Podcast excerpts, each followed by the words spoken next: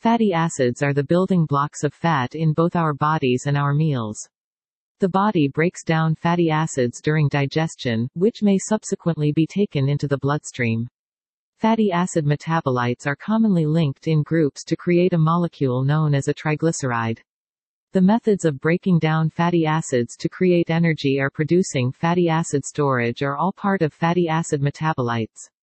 Fatty acids metabolites can be used for cellular membranes or signaling molecules in addition to being a source of energy. Synthesis and beta oxidation are almost opposites, and deviations need unique processes. Synthesis takes place in the cytoplasm of the cell, whereas oxidation takes place in the mitochondria. Additional mechanisms, such as the citrate and carnitine shuttles, are required to shuttle across membranes within a cell. Increased fatty acid oxidation can result in the creation of ketone bodies, which can be used as an energy source in certain physiologic situations, particularly in the brain and muscles.